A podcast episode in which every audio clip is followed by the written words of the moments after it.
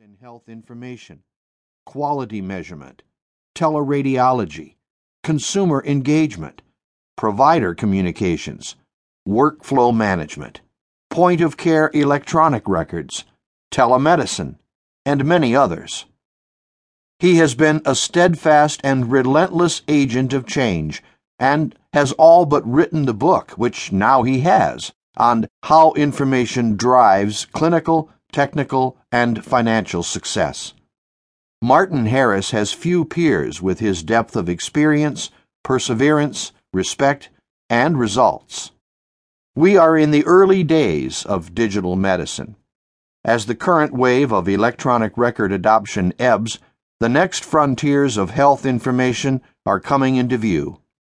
Large scale data analysis, remote care delivery, real time physiologic monitoring, personalized treatments, and robotics are some of the ways that the last decade of investment will have a meaningful and durable impact on human life.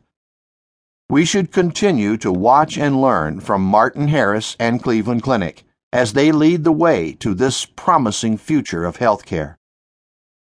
David Brailer, MD, PhD, CEO, Health Evolution Partners, National Health Information Technology Coordinator, U.S. Health and Human Services Department, 2004 to 2007.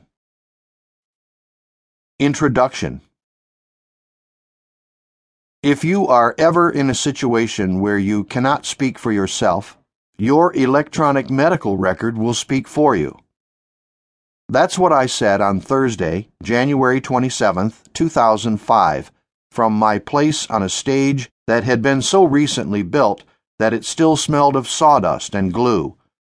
It was just one sentence in my 15 or so minutes of prepared remarks. And while I couldn't possibly have known it at the time, I have since come to realize that it is probably the single most prescient sentence I have ever uttered. It is the one that has had the greatest impact on the integrated health information technology work we have done at Cleveland Clinic during the past 15 years, and it will, I am sure, continue to inform the work we will do for years to come. Here's why. Along with several others, I shared the stage with the President of the United States, George W. Bush, who was visiting Cleveland Clinic to promote a national initiative he had formally introduced during an address he delivered on April 26, 2004, when he announced that within 10 years, every American must have a personal electronic medical record. We were in the grand ballroom of the brand new Intercontinental Hotel on Cleveland Clinic's main campus.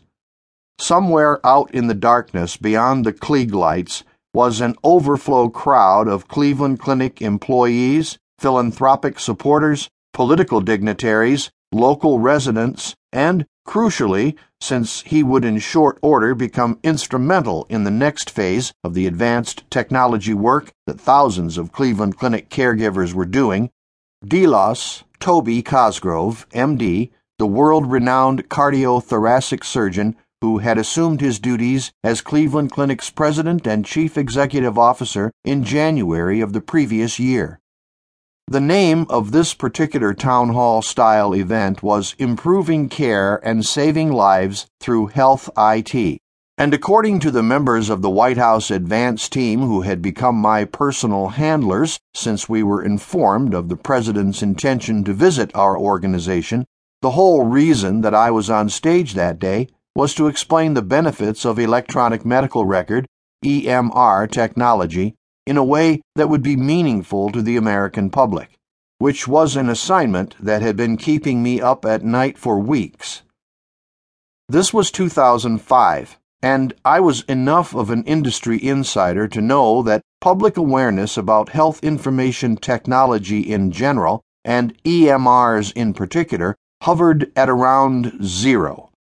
Actually, according to a survey conducted the year before by an emeritus professor of public law and government at Columbia University, 29% of participants claimed to have read something about EMRs, which, believe me, sure felt like zero. Also, at the time, only about